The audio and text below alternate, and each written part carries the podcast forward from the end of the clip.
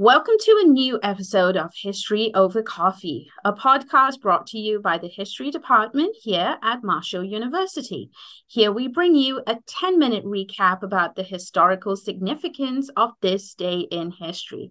I'm Dr. Manami Guha, and today I am once again joined by my esteemed colleague, Dr. Molly Mersmann, who will tell us about the historical significance of October 31st, which is Halloween. Welcome, Dr. Mersmann. I see you have your cup of coffee with you. I do. I do. Happy Halloween. It's pumpkin spice today. Oh, it's pumpkin spice. We're really sticking with the theme here, aren't we?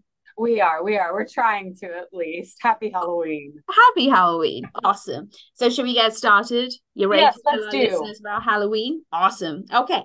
So first question, just to sort of give a context about you and Halloween and your interest in it. How did you come to have a his uh, interest in the history of Halloween? Right. So, for our listeners, today we're going to be taking a little bit of a different dive into Halloween because I am a Civil War historian, Civil War and mm-hmm. Reconstruction mm-hmm. historian, I'll say. And I am interested in really how the Civil War and Reconstruction relates to the 19th century and really the Victorian era. Mm-hmm. And its kind of ghastly aspects of the 19th century. And for our listeners who do not know what the Victorian era is, mm-hmm. it is mm-hmm. when Queen Victoria reigned over in Great Britain. That's what we consider the Victorian era. Mm-hmm. And that's pretty much 1837 to 1901 is mm-hmm. what most people consider that era. So for most of the 19th century, the 1800s, mm-hmm. essentially. And mm-hmm. she had a really big impact um, on the social, political, religious movements over in Great Britain, but also over in America. Um, she really had a big impact. And on white middle and upper class Americans. Mm-hmm. And more so for us today, she influenced some of the strangest, gruesome, ghastly, odd practices that our listeners might not be familiar with, but also some of these might ring a bell in our everyday lives. Wow. Okay. That has to be one of the most intriguing introductions we have ever had for one of our episodes. So let's dive into it. What better way to spend a Monday, uh, you know, to spend this Halloween morning than to talk about death and gory stuff? So could you tell our listeners now about how Halloween relates to death and mourning? Yes, I can. Yes, I can. So there are a few generalizations that can be made about Victorians and their understanding of death. For mm-hmm. instance, mm-hmm. it is a cause for elaborate celebration for Victorians at this time in the 19th century, a big cause for celebration for them. Um, mm-hmm. They romanticize death, they put it into sentimental culture. Mm-hmm. And this is extremely different, though, from what they're doing in the 18th century, in the 1700s, from what colonists are doing. This is a stark difference, mm-hmm. right? Um, in the colonial era, so think like the New England Puritans, on mm-hmm. their tombstones, they have ominous symbols. They have your skull and crossbones. They've got skeletons. They are putting heavy reminders of death is to come. Everything, there's ominous warnings all out there. Um, there are holders of the last judgment. That is what essentially is to come in the afterlife, is the last judgment what right. the Victorian era changes for us mm-hmm. is this completely new concept of, you know, the afterlife is this great thing of nurture, family. You get to spend this time in heaven, which is a wonderful thing. This is not right. this ominous, you know, fire burning death. Right is right. a wonderful thing. This is why um, tombstones now have angels and cherubs on it instead of skulls and crossbones. Wow. So it's this total almost 180 that they're doing. Um, right. Um, and a lot of this is thanks to the second great awakening that happens in the 1830s, this kind of re- religious revival that mm-hmm. takes place. You know, mm-hmm. it emphasizes heaven as this nurturing family, domestic space, and no longer this ominous last judgment. So, wow. It, it really changes the game for a lot of people. Right. That um, is, yeah, go ahead. Sorry. No, you're absolutely fine. And more so just tombstones. So, like in the 19th century, not only are tombstones changing mm-hmm. in the Victorian culture, but cemeteries are changing. No longer do you just have these, you know, really small churchyards where you know you put your deceased loved ones and place their bodies and kind of go away until the next time mm-hmm. you are instead having these large memorial parks and wooded retreats you are planting numerous trees mm-hmm. you know mm-hmm. this is where you're putting ornamental benches uh, fences urns you are making a very home like setting for your loved ones Right. This is a place where you want to take your family on a Sunday picnic after church. I was um, going to say, it sounds like a spot for a picnic. Exactly, exactly. This wow. is where you want to spend an afternoon strolling uh, amongst your dead family members. They're essentially creating cities of the dead where you want to commune with them. Oh, that is that is both intriguing and disturbing slightly?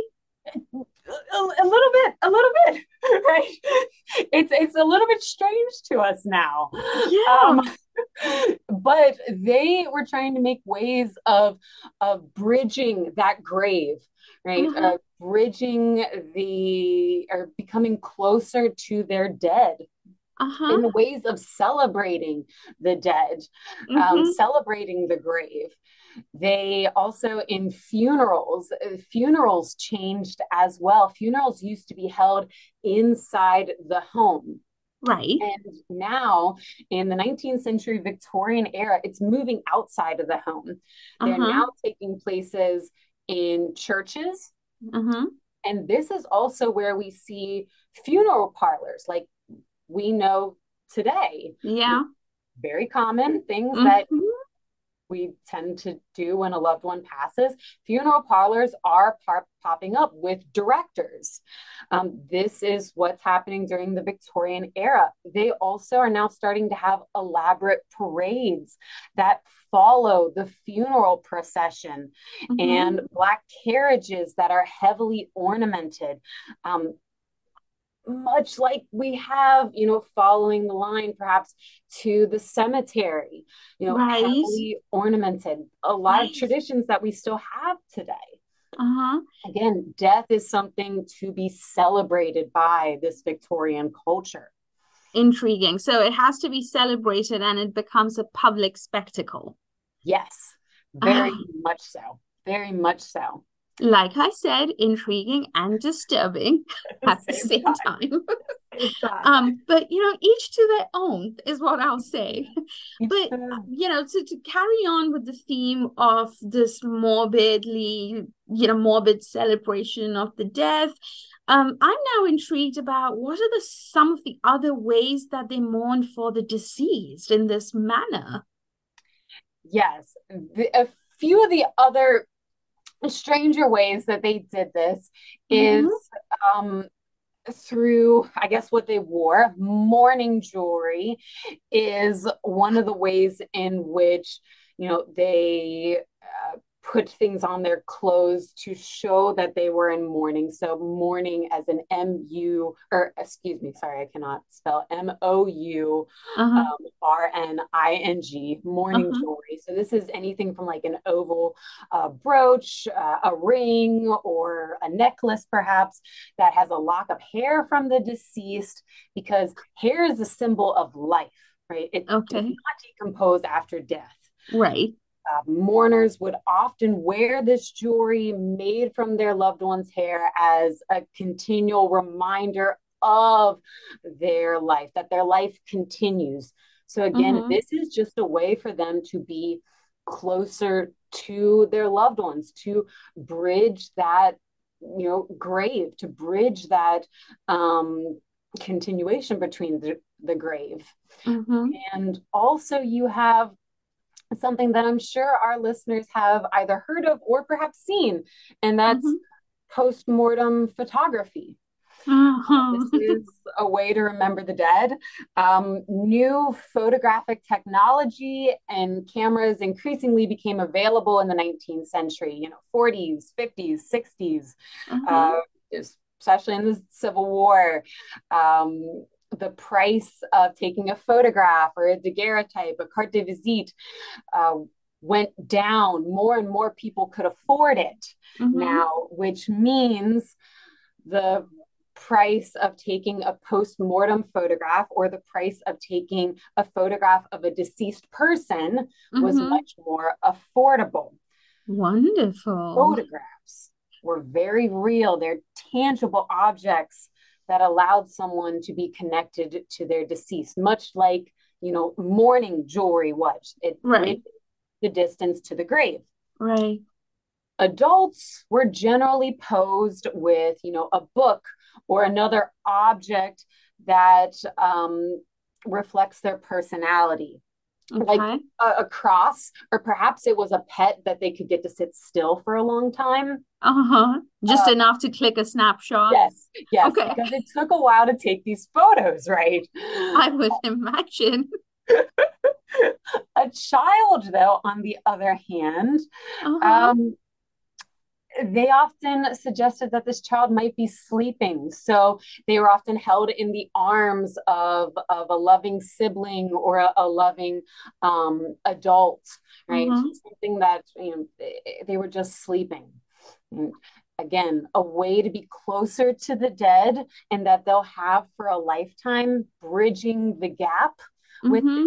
deceased mm-hmm. and showing affection though for the deceased you know this is not weird to them even though it is very strange to us uh-huh it is way to bridge that gap for the deceased wonderful that was a lot for me for me and I'm sure for our listeners to digest on a Tuesday morning. Granted, it is Halloween, but that was a lot to digest. Thank you so much, Dr. Mersmann, for that very what should I call it? Ghoulish recap of the. Would you say ghoulish would be the right word? I would think so. Yes, that okay, sounds right. Okay, okay. Um, so thank you so much for that quick recap. Uh, you know about the history of Halloween lives up to its name as the spookiest day all year round. Thank you, Dr. Mersmann. Thank you so much, Dr. Guha. Appreciate it. Absolutely. So if this episode has intrigued your interest, do search for History Over Coffee on Apple Podcast, Spotify, or any other place where you source your podcast from. Please make sure you subscribe to our channel so you never miss out when the new episode drops. If you're interested in a history degree, who knows, working on the history of Halloween with Dr. Mersmann might be a potential topic. She is nodding, guys. I can promise you she's nodding and she's giving me a thumbs up. Uh, please visit our webpage at www.marshall.edu backslash history um, backslash. And yeah, we'll see you again next time, hopefully with a less ghoulish episode. Thank you guys for joining us today.